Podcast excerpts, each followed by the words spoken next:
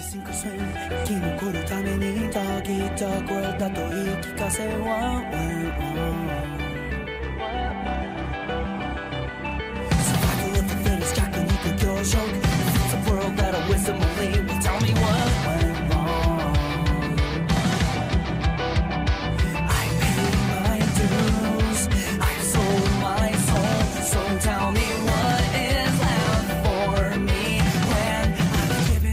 everything.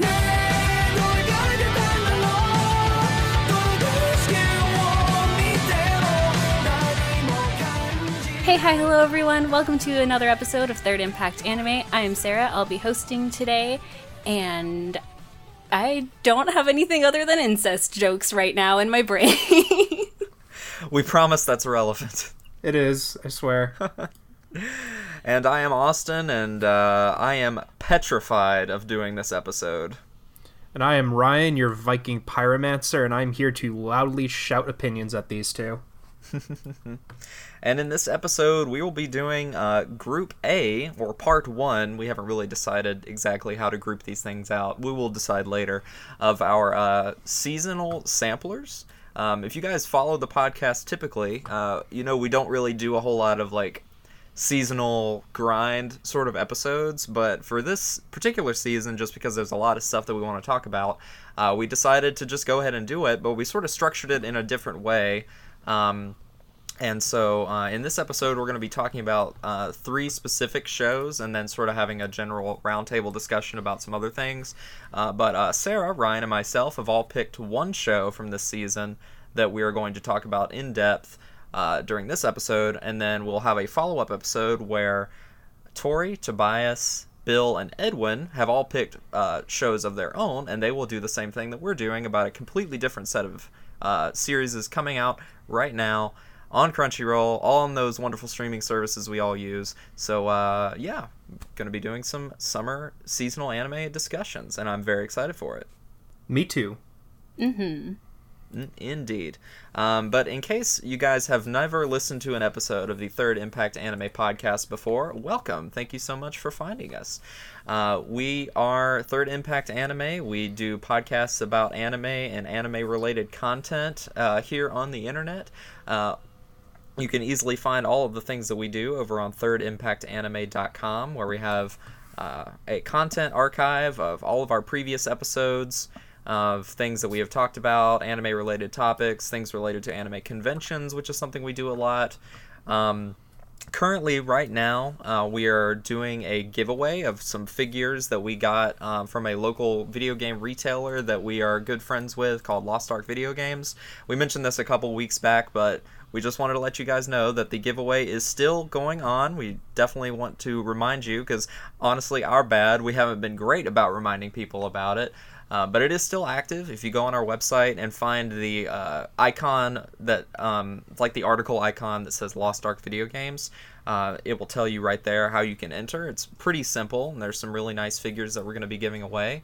And uh, tonight I am joined by two other people who have other creative projects outside of Third Impact Anime. So, Ryan, tell us a little bit about you and your creative projects that you do. My creative project is called Midshelf Gaming. It is high quality content streamed straight to your eyeballs, and you can find us over on the YouTubes. And uh, basically, Will, Edwin, and I, uh, we talk about a retro game topic of our choosing. And lately, due to uh, me trying to get into grad school, we haven't put out an episode in like two months, and that's entirely my fault.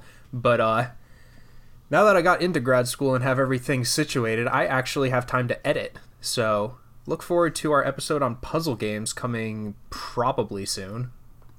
Heck yeah, we like probably soon. Yep. What about you, Sarah? What is your other creative outlet other than Third Impact Anime? um, so if you know me, you know I really like anime music and things like that, and I really like to follow cover artists, and sometimes, occasionally, I do a cover of my own every once in a while. Um, and so I organized or helped organize uh, something called Sugi no Season, which is a cover tour thing where you can submit a cover during a specific week that's set up um, September 23rd and um, of anime music or Vocaloid music or really any kind of music that like goes with the theme.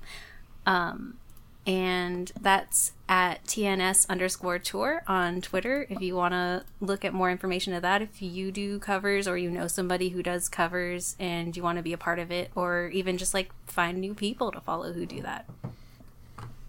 Cool. mm-hmm Awesome.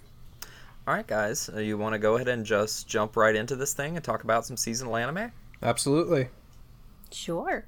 All right. Well, who would like to go first? I'll go first. All right, Ryan. So tell us about your seasonal pick for summer 2019. So, pretty much every season, because I don't have much free time to watch new shows anymore, or rather to pick shows that I think might be good and then be disappointed, I only tend to watch like one or two shows per season. So, this season, I picked Vinland Saga and Fire Force, and I'm going to be talking about Vinland Saga because everybody is talking about Fire Force, and we all know that that show's really good. But I don't It's, actually uh, see it's uh, lit, as the kids would say. Yes. Yes, Fire Force is lit. um, I don't actually see that many people talking about Vinland Saga, surprisingly, so I wanted to give this one some love. It's incredibly good. Um, it's made by Production IG and Kodansha, which are two producers that I absolutely love, and the studio behind it is Wit Studio, who is also responsible for uh, shows like Attack on Titan. Maybe maybe you've heard of that one, or uh, Kabaneri and the Iron Fortress, as well as Owari no just- Seraph. Just heard about him in passing, of course. Yeah. of course, only passing. But um, no, it's it's a really good show, and it's about Vikings. And I normally am not the biggest fan of Vikings. They're probably one of my least favorite parts of history. Not to say I don't like it; it's just I like other ones better. But um, this show is so good so far, and I've only gotten fir- through the first three episodes because I was working today, so I didn't have a chance to watch episode four, which I'll probably be doing as soon as we get done here. So But, is um, episode four? Uh, has that one been released? Because I know for a few weeks Yes. Amazon Prime only had the first three episodes available for reasons unknown to me. Yeah, it came out today. Episode Okay. four uh, came out That's today. That's good. That's good. Um, totally dating the episode, but whatever. Uh, and um, yeah, so it follows this Viking named Thor's, and that is Thor's with that was Thor with an S. So he is multiple Thors. That's how badass this guy is. Wow. He is multiple of the god of thunder, and um, he basically was a Viking warrior who decided he didn't want to be a Viking warrior anymore, and he decided to be a family man instead.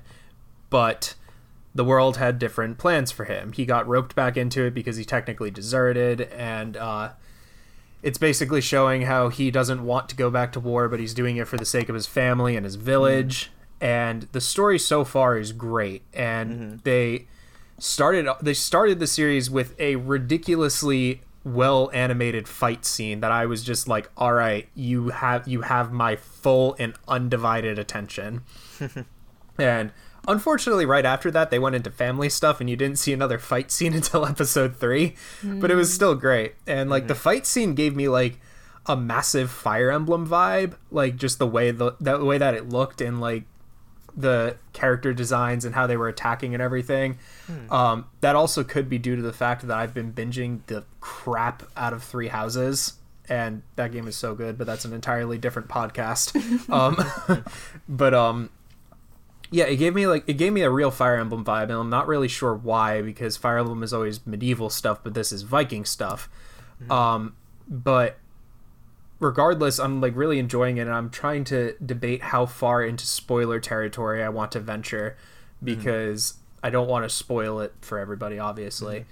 Well, Um, can you just, I mean, maybe not necessarily spoil specific plot points, but in terms of, you know, how the show feels so far and how you think it's going, like, what what kind of show is Vinland Saga? Because like I've I've seen the first episode, and to me it strikes me as something that is, you know, of course, going to be very you know action heavy, but is also going to have like a lot of uh, really cool characters show up, like even uh, even historical figures, like Leif Erikson shows up in the first yes, episode. Leif Erikson. And, He's uh, he's yeah, in a couple find- episodes. yeah, he does show up. Yeah, um, he's actually been in every episode so far. Um, Whether or not he dies soon, I don't know. But um, the one thing is, I'm not sure how close to history they're sticking because um, Sure. it showed in the first episode, Leif Erikson was talking about his voyages to the kids and showing how much of an awesome guy he is because he's had all these amazing adventures, but he's not that much of a fighter, even though he would love to be. But it showed him settling in um, what would be uh, New England and meeting the natives, and they gave him, and he like hit it off with them, and they like lived in peace for a little while before he came back. And they gave him a uh, peace pipe as well as a, uh, a warrior's headdress as a gift. I don't recall that ever happening. Um, and I could be wrong about that. And this also takes place in like the year 1000. So I could be wrong about that happening, but my understanding was when the Vikings did discover uh, what, the New World or New England, whatever you want to call it, they were just like, nah, this isn't what we're looking for. And they turned around and left. I didn't think they actually settled at all or even landed. Um, but I could be wrong about that. Um, anybody who's a history buff out there, please tell me if I'm wrong because I actually am very curious. Yeah, I mean, I'm, I'm sure it probably does have some level of embellishment on the part of the uh, the manga writer, um, but uh, I, I do think it is interesting to see um, a show that has historical figures in it in this particular way because it seems to me like whenever I hear about historical figures showing up in anime or manga, it's almost typically, or excuse me, almost consistently sort of like the Fate model, where it's just like, this isn't really William Shakespeare, this mm-hmm. isn't really Alexander the Great. It's like the Yeah. anime version of, Yeah. of these people. But uh, Vinland Saga Fate seems takes Fate takes significantly more liberties though with Oh, any, yes. than any other series I've ever seen, which is not a, a bash on Fate at all. I'm just saying they're not trying to be stupidly accurate. No, and, and a lot of uh, it- there's countless anime about like Oda Nobunaga, for example, and like how many of them are actually like supposed to be somewhat realistic? Well, probably not very many, but it does seem Yeah. like Vinland Saga is going for.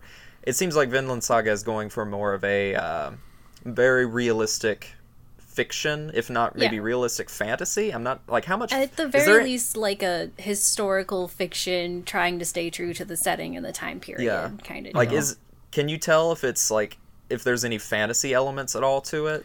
There's nothing like supernatural or fantastical. It's all Mm-hmm. grounded in reality. Just what elements they might be talking about might be stretched a little bit. Right, Like right. they deal with they deal with the issue of uh, slavery back then Mm-hmm.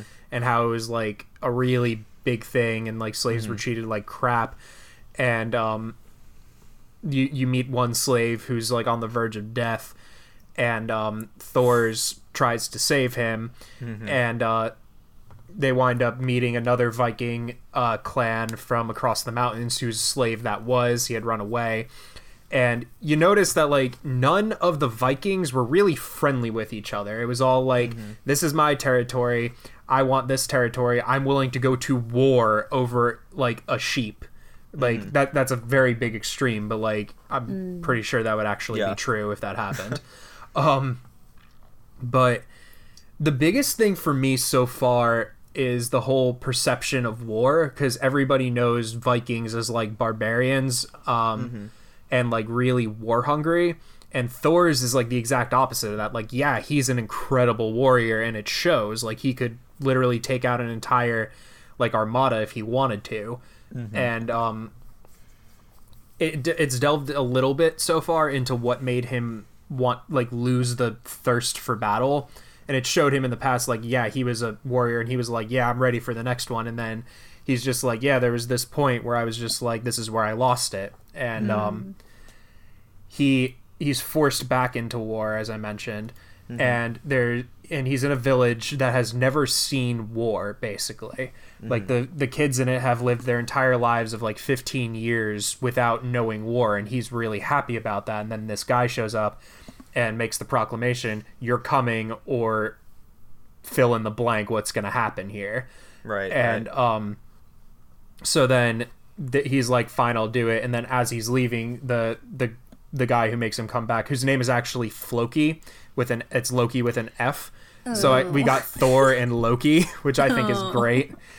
Um so he makes a proclamation. Anybody who's brave enough to come with him uh, join us on the battlefield as we try to take england. And so a bunch of them are like, "Yeah, we're gonna go to war. Oh my god, it's gonna be awesome. We're gonna kill our enemies. I can't wait for this." And you can just see it on his face that he hates that like everybody's like thirsty for war when they literally Yeah, don't yeah. know how awful it actually is. And like the biggest impact so far was that was towards the end of the last episode, um, where right before they go into battle, one of the kids um is like clearly, you know, scared out of his mind. Um and Thor's turns to him and he's he the kid is just like, "Yeah, I'm going to kill all of the enemies." And he literally smacks him and is just like, "Don't use the word kill so lightly until you know what it means" or like something like that. But I was just like, "Damn, that's actually very impactful." Yeah. And then he jumps onto the ship to beat up the entire other ship. Um but um yeah, it, it seems to be going in like a direction that you're not really going to expect. Like it's going to have action, but I don't think war is going to be the the super main focus. At least not from the impression I'm getting so far. Okay, okay, and that um and that kind of makes sense because it um it, it is based on a fairly long running manga series that has not been like super popular in America, but is pretty popular in Japan. Um, it has been released over here in some very nice like hardcover omnibus volumes, and they had a they had a humble bundle maybe a couple months ago that came with a whole ton of it, and I'm really glad that I jumped on that at the time because I would like to read some of it, but um. Okay. Yeah, it, it does seem like something that is that it, its source material is is already fairly established and fairly fairly well liked. So uh, I am definitely personally looking forward to uh, checking more of it out. And it seems like you you've already got the Vinland bug, so that's, that's yeah, no, I'm. I'm going to be finishing this one off for sure. And Cool, um, cool. the the one other character that I'm interested to see where where they go with him is his. Uh, I think he's like nine or ten. Uh, is his son named Mm-hmm. Thorfinn, and um, yeah, he's he- always the kid I see like in the promotional art and like correct. screenshots. Yeah, he, and all he's that in the stuff. he's in the dead center of the um of the poster, like right on top of his father. Um, he has the thirst for battle, and he's like he's pretty good. Like whenever he spars with the kids in the town, he beats the crap out of all of them. But you know he's nine, so he's obviously not going to be a match for seasoned warriors. But um, he has the thirst for it, and he like tried to pick up a sword, and his father was just like, "A sword's for killing. Who are you going to kill?" And obviously, the kid had no answer.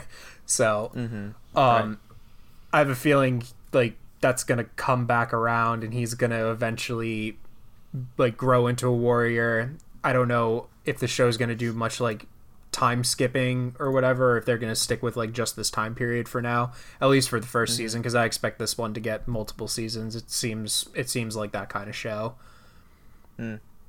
But um, yeah, I'm, I'm interested to see where they go with him because he's a he's he's a good character as much of a brat he is so far.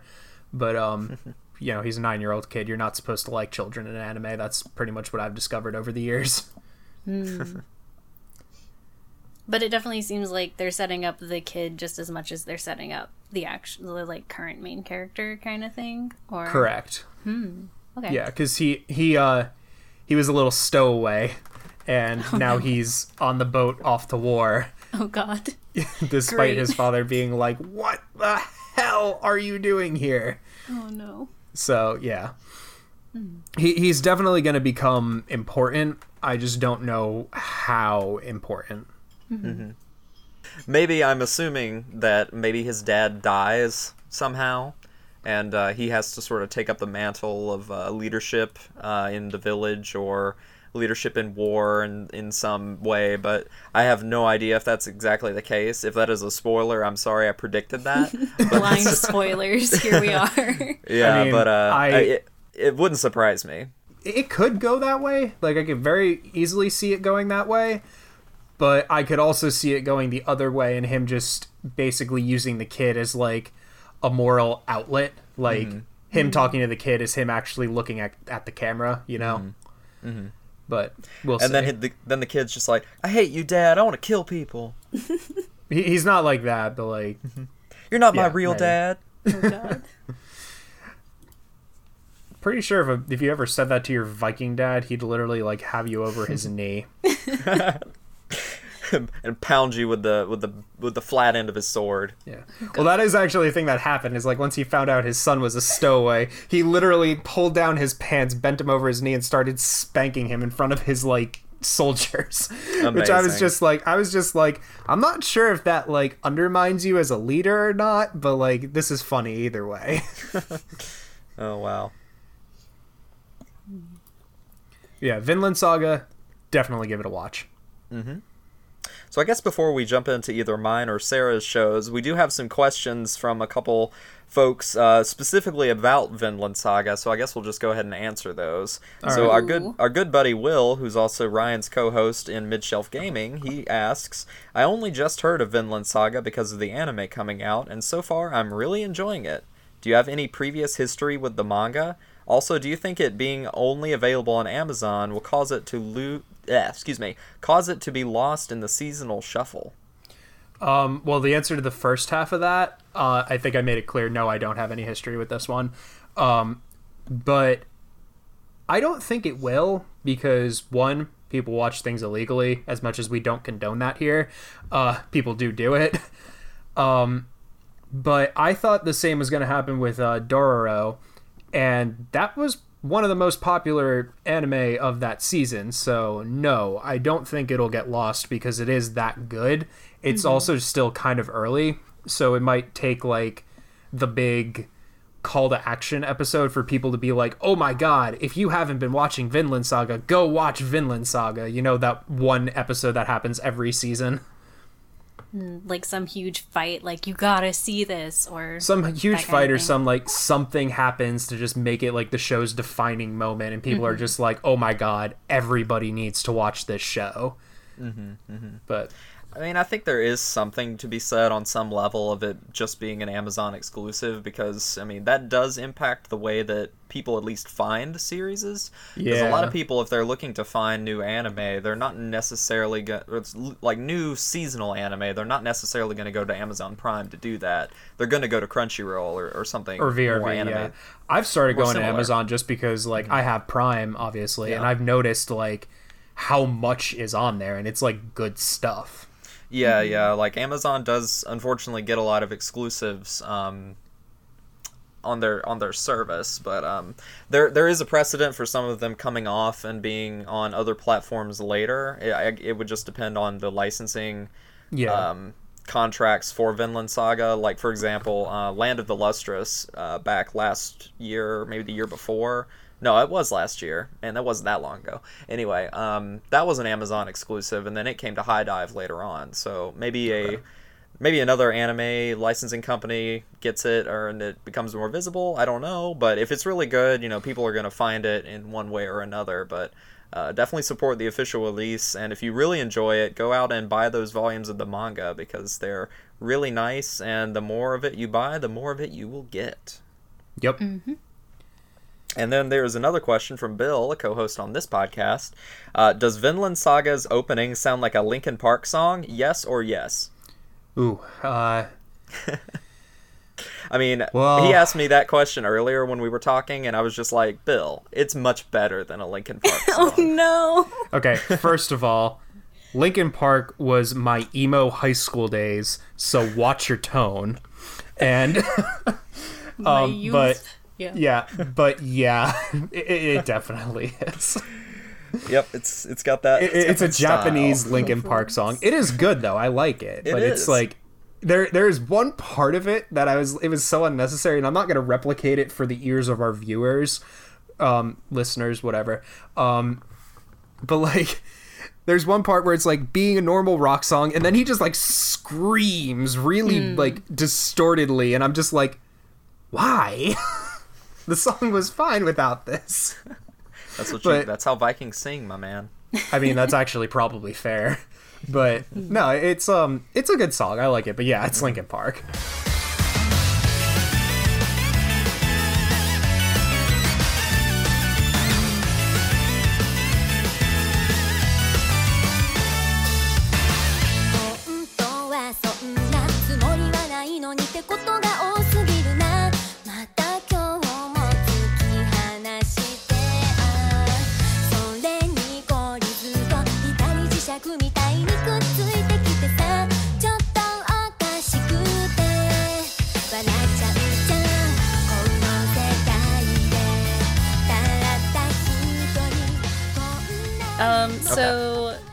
My show, hold on, was Do You Love Your Mom and Her Two Hit Multi Target Attacks? Uh, which, if you can't tell by the unnecessarily long title, is based on a light novel series and is about a dude and his mom. Um, not in that way though, necessarily. Um, so Well, you open the episode with "I don't like incest," so I'm actually kind of thinking maybe it is. No. I mean, there's jokes that like border on it, but it's definitely not. No. It's like out of context, it could be seen as that, but in context, it's not because it's not like they have feelings for each other. He just happens to fall into his mom's chest every once in a while. Like So it's you do. basically so it's basically how much do you look into the subtext of this? right.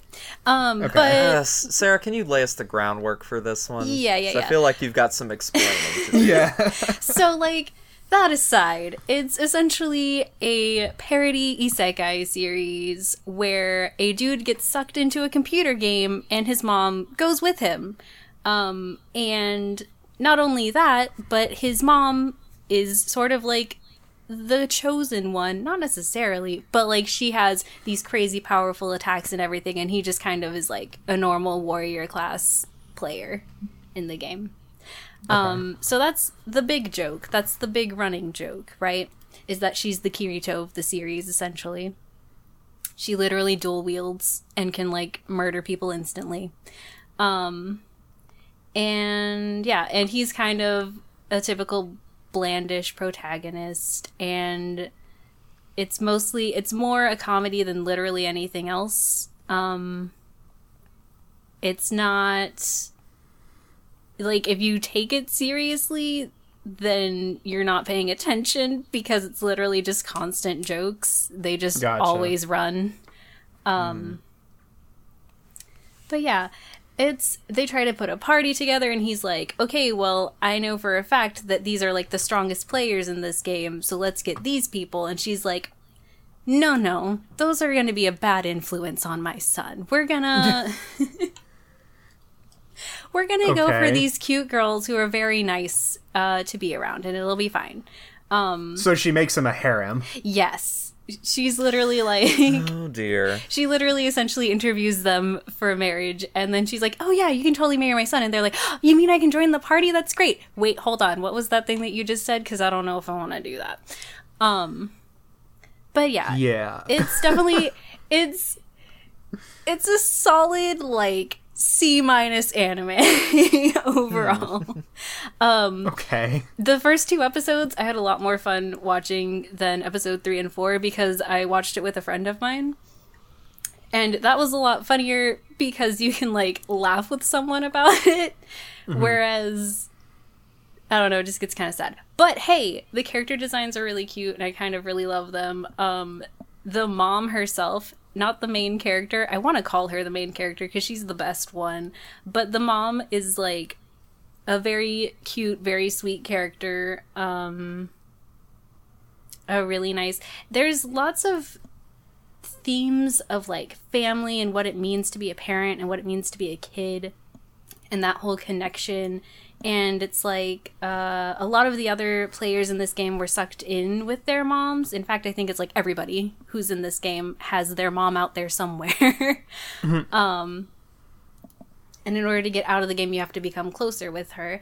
But then sometimes So w- Yes. back up.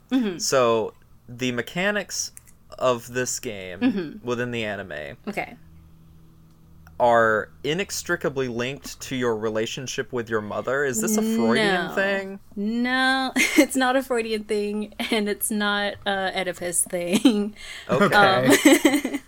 it's just uh yeah it's a like government run thing for distressed teens to become closer with their mothers or something i think okay. the general so, gist yeah so was it really an accident that she gets sucked in with him? or no was it's that not an accident point? at all Okay. spoiler alert but um yeah and usually it's like the mom signs them both up for the program which is kind of a problem because some people have relationships with their mothers that aren't the healthiest relationships, but it's not on them, it's more on the mom. And so That is a uh, nuanced way of exploring that topic, I suppose. yeah, and So let me let me phrase it this way. Actually, you know the Pokemon move Return. The move, like the actual the move ability? like the the attack uh, the there's an attack in pokemon called return where its attack power is proportionately uh related to the bond with the trainer oh, yeah No, I mean it's just the only reason why she's so OP is because there was a bunch of swords in a rock, and she was like, "Why can't I just draw two of them?" And she took both. So I see. it's not really the only thing that the bond is related to is whether or not you get back to the real world. Hmm. Okay So it's like, eh, yeah. Um, and it's also sort of like her out of the box thinking ends up helping them, whereas it should normally the situation would be like, oh, I know this game like the back of my hand, so I can totally like own, right? Mm-hmm. But in this case, it's like the strategies that work the best are the ones where she just kind of ignores typical gaming rules and is just like, mm-hmm.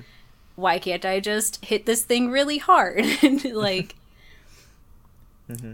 but um, yeah. So it seems to me like just through social media osmosis that generally a, a lot of folks were very open to this series being something that might actually be kind of good actually. A- an isekai that they could get behind that's got a fun gimmick that might be you know cute and fun but we're a little bit turned off by the almost immediate sort of uh, fan servicey qualities of Yep. the series. Uh, and i can totally uh, sympathize with that because i'm kind of in the same boat as those people but um it's like I mean I see that definitely as uh, as as a disappointing aspect of a show that I think could otherwise maybe transcend some of that with some of its unique comedy.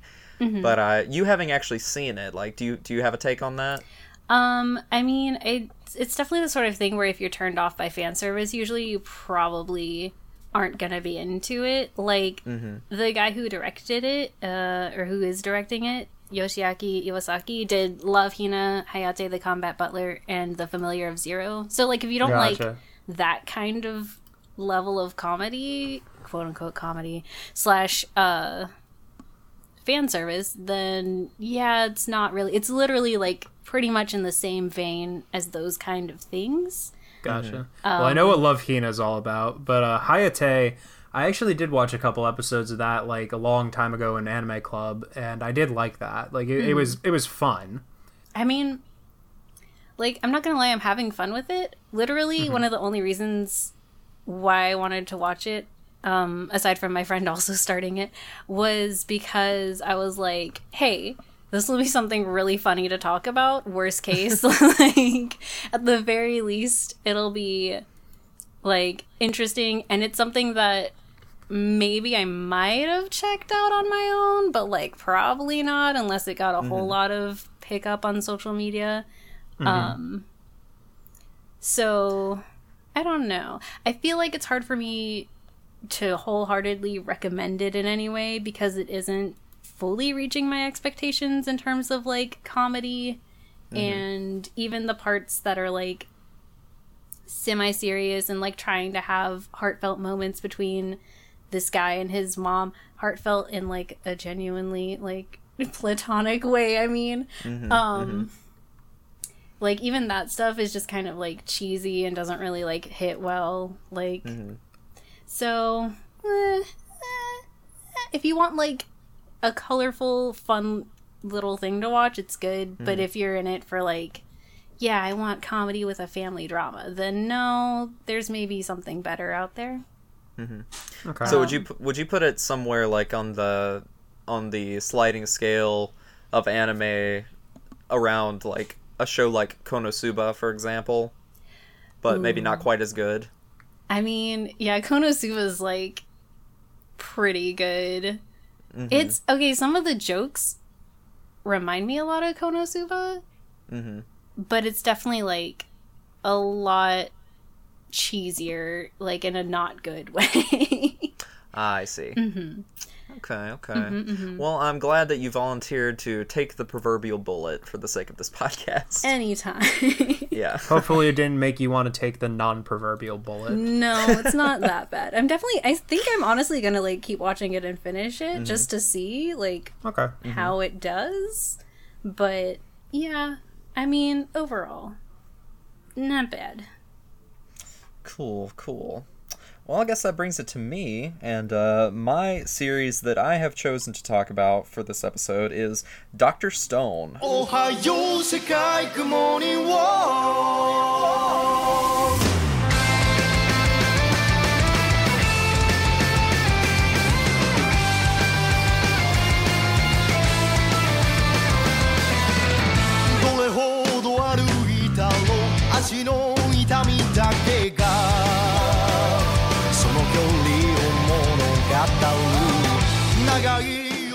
Uh, which is a anime adaptation of a long-running Shonen Jump manga series that's been going on, I believe, since like 2017. I believe it was originally written by Riichiro Inagaki, and this version is being adapted by Studio TMS, uh, the wonderful folks behind wonderful animes such as uh, Lupin the Third and Megalobox and things like that. So very good, uh, very good uh, pedigree there.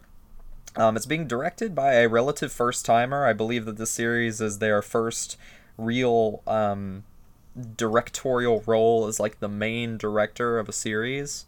Um, and it seems like just uh, going over some of the staff here on uh, Anime News Network's Encyclopedia, a lot of the people that are working on this are fairly green. So that is uh, that's very very nice to see a lot of uh, new talent being brought onto this project. A project that I think is very good so far. Um, I've been really enjoying Doctor Stone a lot more than I initially um, thought I was going to based on my first uh, impression of it. Because um, back whenever it first came out, whenever the first episode dropped, I watched it and I was just like, gosh, I really don't see what all the hype is here. Uh, not that I hated it or anything, it just didn't really strike much of a chord with me. Um, and this was me coming off of a lot of buzz surrounding the manga and uh, people uh, reading it and discussing it after the anime was announced. And uh, a lot of people whose opinions i trust were really praising it saying like oh my gosh dr stone is, is amazing. It's so funny. It's so like interesting and all this stuff. And i watched the first episode and i'm just like you know what? I'm not really seeing it. Maybe it just got a little bit overhyped for me uh, and then two weeks passed by. I watched episode two, and I'm just like, man, now that I actually get this show, I really like it. so well, uh, that's it was. good. Sometimes it yeah, takes an episode Wait, because they use the first Yeah. one to like set what up. did it? So what? What do you? What made you like suddenly get the show? Like what? What was the thing? Because I Well- Mm-hmm. watched episode one and I was like, I don't know if this is for me. I'm gonna put that on the back burner. Okay, okay.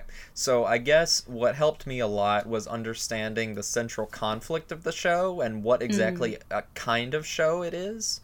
Um, because I had my impressions of it based on what I had absorbed from social media, and watching the first episode did not really match those expectations. And I know that is totally a me thing, that is totally a me issue. Um, and I think it was just really the ignorance of not knowing what kind of show Dr. Stone is going into it because I was sort of under the impression I couldn't really tell you why exactly that it was more of a more of a like a comedy, I guess, but uh, it quickly becomes a fairly serious drama uh, pretty pretty quickly, even though it has a lot of absurd like comedy elements to it. Um, but I guess it might help uh, listeners at home if I actually describe what Doctor Stone is about. True. Uh, and then maybe I can get into the get into the weeds of uh, of it later. So basically, our setup is uh, the first episode starts in a Japanese high school. I know I've already lost a bunch of people saying like, "Oh boy, another Japanese high school show," but bear with me. You're not bear there with You me. for shouldn't be surprised yeah. at this point for that those exist. oh yes, oh yes. Uh, you're not there for long. So a uh, you, you see these these characters and this this young man and this young lady. Uh, the young man is approaching her, and you know that he is finally going to confess that he has a crush on her and he wants to take her out on a date and all this stuff. It's very sweet. You see this strange boy in the background in the school with this weird radish hair. That's Dr. Stone. Uh, his his real name is Senku. Is Doctor Stone. Um, and then suddenly this like massive explosion begins on the horizon, and like the entire world is washed with this energy that almost instantly turns every human being on the planet into stone. It's like a Medusa thing. Like everyone gets turned into stone. And then you flash forward 3700 years into the future Oh God. uh, and the entire yeah, just a bit of time, a couple weeks really, um, and the entire planet is you know overgrown with uh, with grass and trees and foliage and everything. Any remnants of human civilization are virtually gone. And uh, then our main character, um, or one of our main characters, the boy who was going to confess to the girl, uh, his name is uh, Taiju. Uh, he becomes depetrified somehow. He like he, he sheds his rock form and he's just like, oh my gosh, what happened? I don't remember anything. Where did everyone go? Where's this girl that I like? What's going on here?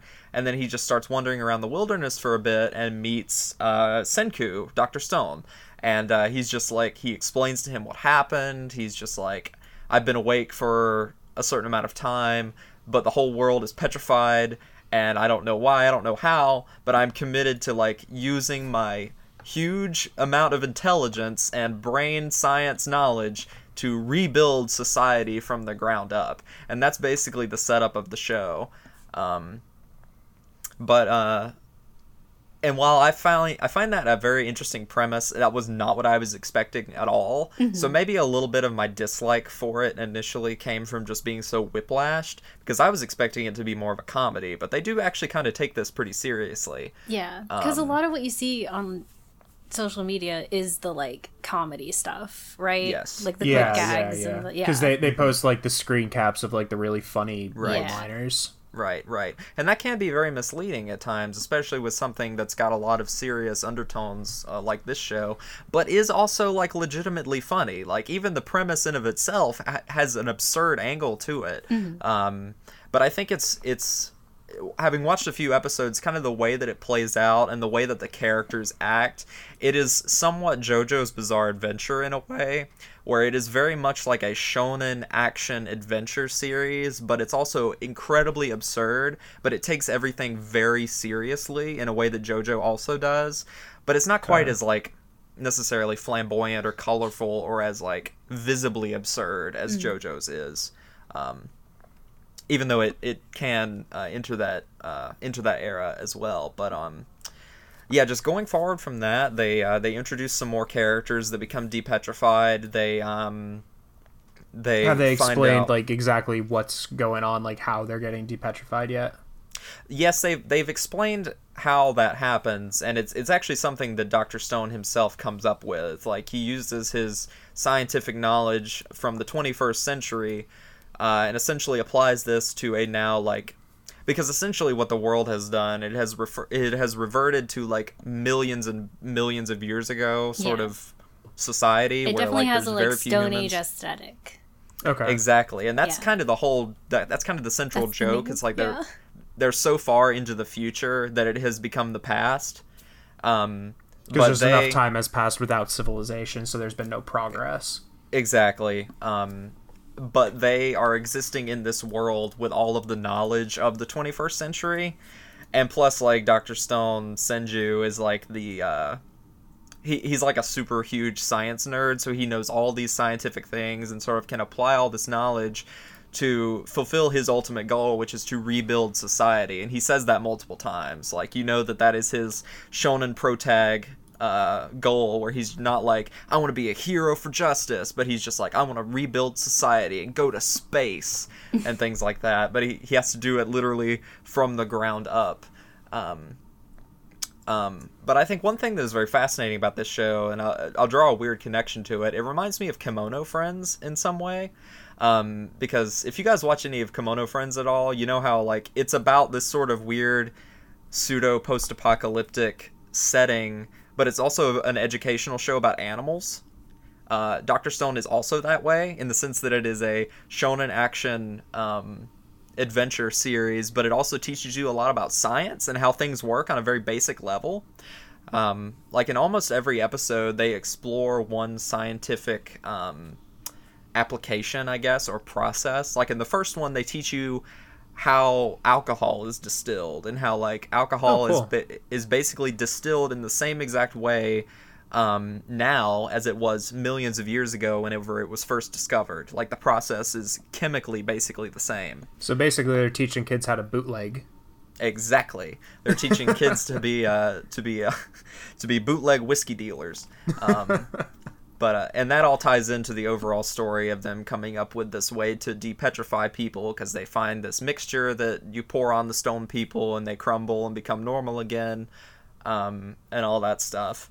And then like in uh, in episode uh, two, they teach you about calcium carbonate because they use it for um, uh, I can't remember exactly what they use it for in that episode, but they basically tell you about how cal- calcium carbonate is used to like, uh, it's used for like agriculture. It's used to make soap. It's used to uh, make mortar to like cement your uh, cement like buildings and things like that.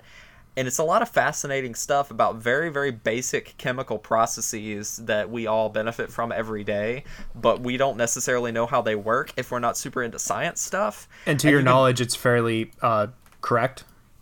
I, I mean, to my knowledge, I mean, of course, I'm not a huge science nerd, but it seems basic and it reminds me of things uh, similar to what I learned in science class, like in high school and stuff. Gotcha. Sounds like cells and cells at work in a way. Then. Yeah, in in some ways it is, but I would say that um, you know I haven't seen Cells at Work, but uh, to my knowledge, Cells at Work is more of like a personification of these actual processes that are happening.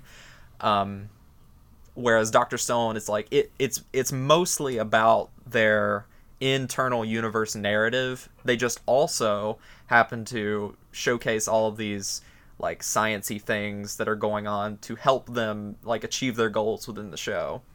Um, so you can totally tell that the original author was most definitely like a science otaku because he's like poured all of that into his work. Uh, in addition to making some uh, some fairly likable characters, um, like I initially thought based on the first episode that uh, Senku himself was going to be like this insufferable like genius character where he's like this guy that's like so smart and so brilliant and he knows it and he will never stop telling people about it.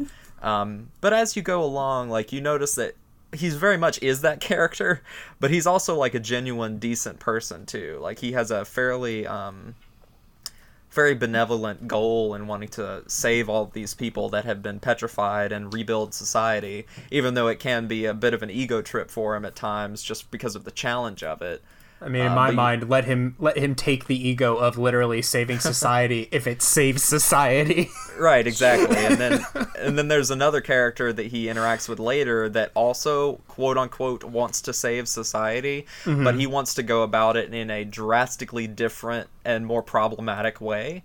Okay. And uh, the uh, character contrast between Senku and that character is is uh, very interesting, and I'm glad that they're exploring that uh, going forward. Um, I will say I am one episode behind. I've only seen the first four episodes. Okay. Um, but if you watch episode one and you're not really digging it, um, maybe read the synopsis or maybe learn a little bit more about it and maybe give it another try because I think its own internal story sort of picks up in episode two and three and so on, and it gets a little bit more, I guess, compelling, I suppose. And the characters are better than I expected, and it's so is, is is episode one just like world building and like kind of comedic then?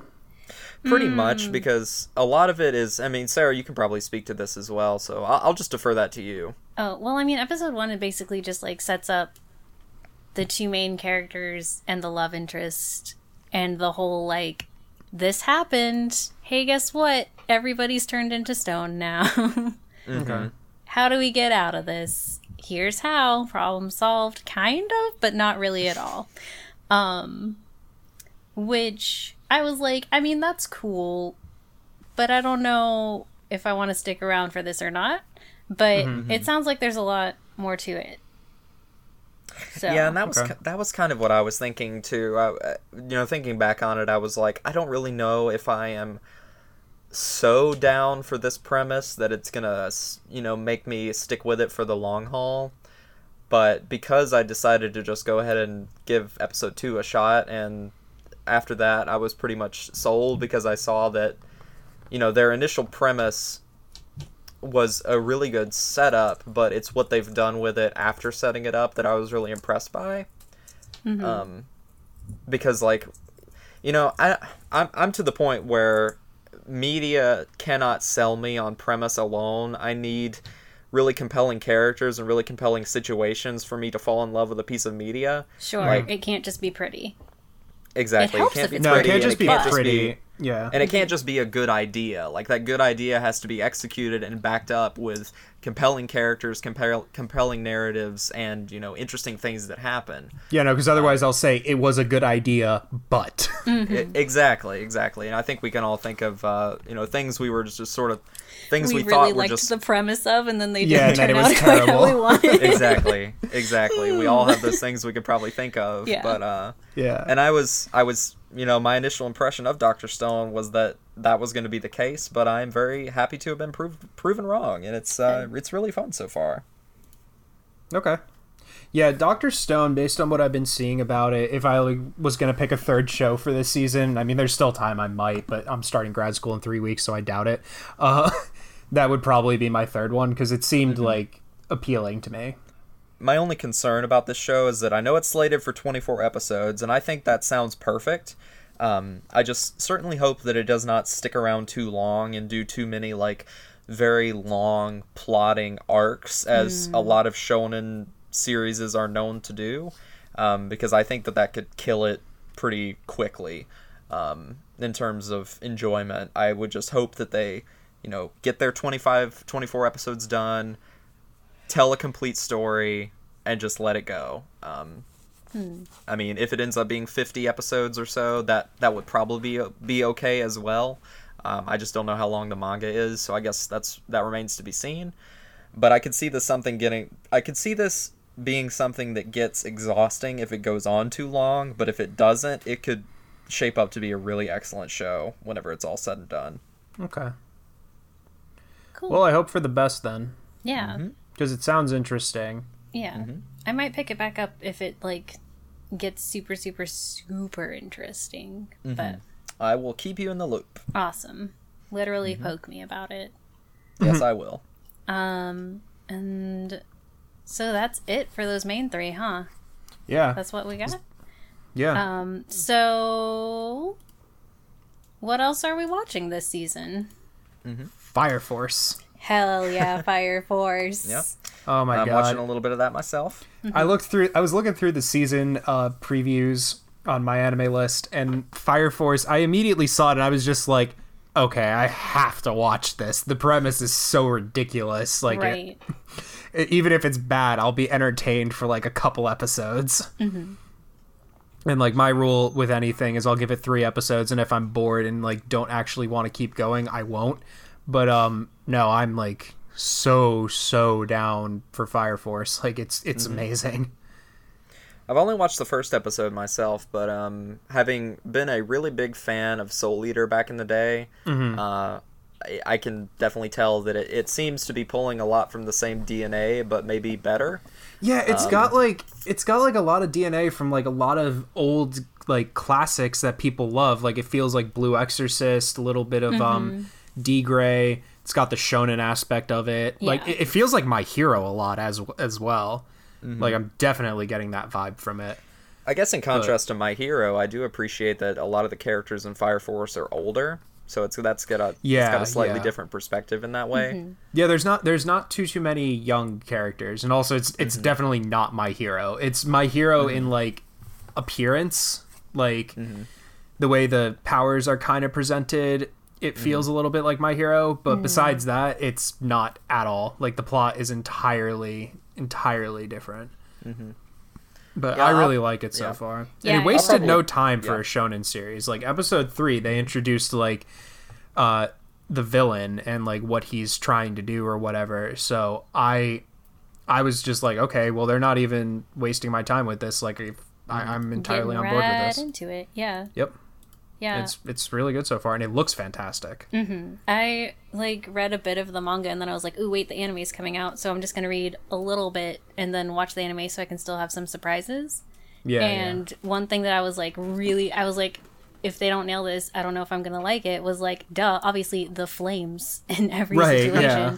have to look mm-hmm. really freaking nice, mm-hmm. like because that's the main mode of attack. That's the main everything. So and so far, it's been pretty good. It's been The one thing I think they've nailed is honestly the villain because he like Mm-hmm. he he smokes cigarettes like I don't know who smokes cigarettes a lot. Anybody in the people. a sixties. chain smoker. Um, yeah. uh, like yeah. So he does like tricks with it. Like he'll spell things, and the way that they like take it from smoke to spell looks Mm-hmm. really cool. Yeah.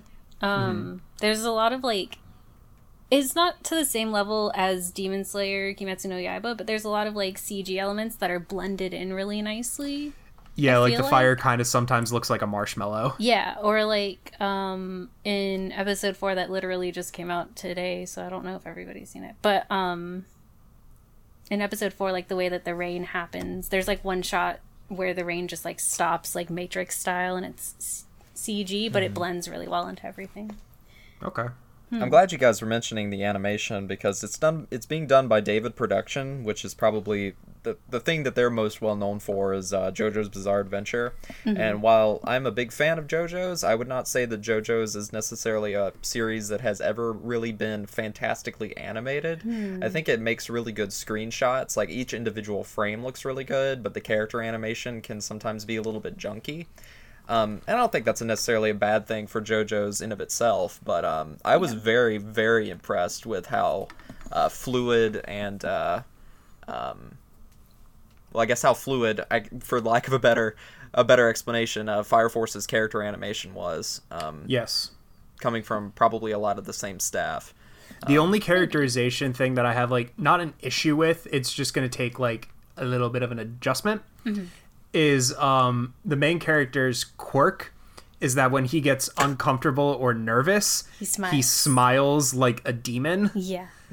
So it's taken me a minute to like adapt from like oh he's not sinisterly grinning he's uncomfortable um like when he gets into like certain situations he's like grinning from ear to ear and it's and it takes me a minute i'm just like To oh wait no that he- he's means. Yeah. yeah i was like wait no he's uncomfortable this situation is making him uncomfortable and then like you figure out why and it's like it's it's a little it's cool but it's like it takes you a minute Yeah, mm-hmm. it's a little bit. It's it's kind of cool the way that the anime frame stuff too compared to the manga because I think in the manga I just kind of like got used to it and learned how to read it. But in mm-hmm. the anime, like you see him smiling, and you're like, why is he smiling right now? And then you're like, oh wait, that's right, he's like stupid, but right yeah He's smiling because he's stupid. he can't control Yeah. that. Like, yeah. Yeah. Um, mm-hmm. but then it's like, oh, but that's how everybody else is thinking whenever they see him do that. So mm-hmm. then it's like weird to think about. Um, so Sarah, you name dropped the other series that I am also watching uh, this season, which is a carryover from last season, which is uh, Demon Slayer, uh, Kimetsu no Yes. Yaiba, which That is is on my list my It's so good. It is so good. and Immaculate. Yeah. it truly is, and what blows my mind about it is that in in no way is it necessarily unique from anything that that has come out before. It just takes so many things that have been done before and just refines them to such an incredible degree that I cannot help but be, you know, impressed and almost moved like every single episode. Um, and it it it has a lot of the same like uh, Shonen Jump arcs and character types Right. and stuff like that yeah. but it, it just treats it with such such respect and uh, such great empathy for the things that its characters are going through. Yes. Empathy is such a good word. Yes. Go. It, it really is. There's so much empathy ingrained in that show, and uh, Tan- Tanjiro and um, Nezuko's story is just uh, heartbreaking, but it's just so inspiring to see them like go through all that nasty, awful crap that they went through, and then just rise above so like inspirationally and like it's just such an excellent show but mm-hmm. it, it's it, it would be difficult it, it's again one of those things where premise doesn't matter as much but like if i were to explain the premise of of demon slayer you'd be like that sounds trite and boring and it's been done before Yeah. and you'd be right Yeah. but like but yeah i think ufotable's style just like bleeds out of that show oh, yeah so for sure Like, I, I love pretty much everything by Ufotable. Like honestly, Yeah, I mean, It's hard they for them have- to do wrong. I mean, mm-hmm. Yeah. Yeah. Um, Tales of Zestiria, the X. Uh, the animation was Yeah. great. Takes a long Yeah. sip of water. Zestiria. That that was a that was a really weird um thing yeah. for the anime. Like the, the game is great, but like the anime, I was just like, why did you do it like this? It's- that way. yeah. It, it, it was just confusing, but it was Yeah. you know. Um, But they they also did um one of the Touken Ranbu series, the um Katsugeki. Yeah. Katsugeki, yeah. The, the serious one. yeah, the Yeah. serious one.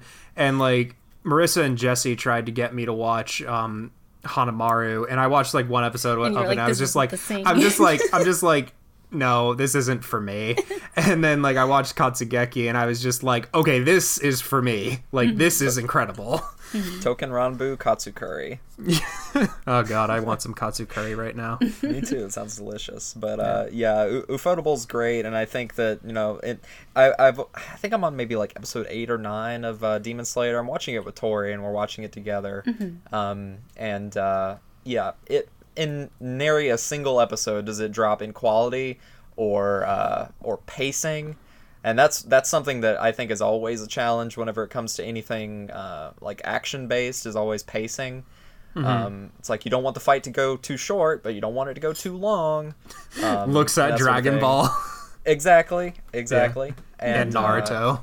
Yep, yep. So there's a lot of uh, unfortunate uh, DNA there for for anime adaptations of shonen things, but um, I don't know, man. This one is just knocking it out of the park, and it's it's awesome every episode. And it takes place Sure in the is. Taisho era, which, Which is I not a yeah, it's not a era typically explored by a lot of anime. Like the closest thing I could think of was maybe like Golden Kamui, and even then, that is so like um, yeah. wilderness focused. You don't really see a lot of uh, like um, uh, urban sort of exploration things. there. Yeah.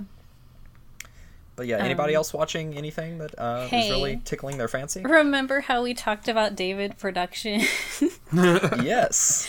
um, so they're also doing Ensemble Stars, which finally got an anime like three or four years after it was initially announced, and having Wow.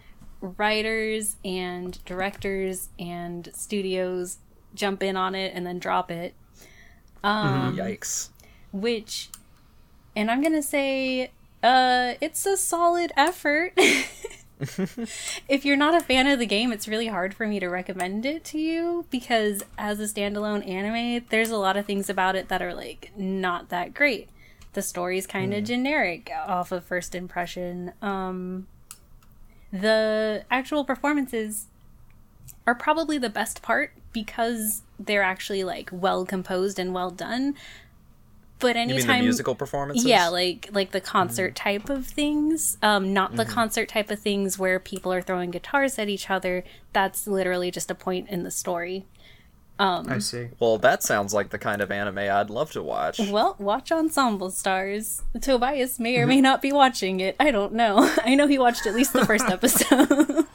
All right. Um, but yeah, it gets crazy and the whole thing is that it's a very it's a story that's presented in a serious way and to a certain level you're supposed to take it seriously, but also to a certain level there's like a suspension of disbelief that you're supposed to have with it of like yeah, okay, whatever, it's a bunch of anime guys because in the game it's a lot there's a bigger separation than when it's a show and people talking and stuff, I think, maybe. Um, right. But anyway, that's happening. Starmyu season three is happening. Starmyu is like what Ensemble Stars could be if they did better. I see. so if you like singing and dancing boys, which I don't know, do y'all? I don't know. Not really. Yeah. I remember Starmyu, um, Austin and I, when we were running um, Japanese Club and Mm-hmm. Mondays, we did, um, I think it was like one of the last things we did in the semesters. We wanted to make it like a community night. Mm-hmm. So we put up like a whole list on the thing and we took a poll and everybody voted for like what they wanted to see. And like three out of four shows were awful. Mm. and Starmyu was one of them. Mm-hmm, Yeah. I, I kind of enjoyed the one episode I saw. The only thing that really stuck out to me was the somewhat stiff character animation. But other than that, it was, it was fine. yeah. Yeah. Fine. Okay. I'm fine. Whatever. Yeah, yeah, yeah. uh, but yeah, I don't know. Anybody else have anything else this season? I mean, there's. I'm kind of this season for me is also kind of tales from the backlog. Um, I'm watching. Story of Uh, life. yeah, I'm watching Rising of the Shield Hero. One of my friends recommended it, so I'm Oh, giving gosh. it a shot. Um, I don't. I I only watched the first episode and I liked it enough, so we'll see. You know, I Um, ended up like totally binging that one because it's Mm-hmm. kind of generic, but kind of new in certain ways, but kind of like it's not great. And if you go into it knowing that it's not great, I've heard it's good, not great, having a fun but time. he, but he loved it. So I'm just like, I really hope you're not overhyping this for me. But he normally Mm-hmm. gives good recommendations, so I trust him. But um, I'm also uh, finishing One Punch season two because I never had a chance to really sit down and watch that. Yeah. Oh, sorry. I should have used its English name, Single Slap Sam. Oh, excuse us. yeah. Well, for me, I know that there's that one ser- new uh, original series from uh, Mari Okada that's coming out right now that I'm uh, excited to see because uh, I, I pretty much will watch anything that she has worked on if it's not like strictly adaptive work because I really like her her output generally speaking.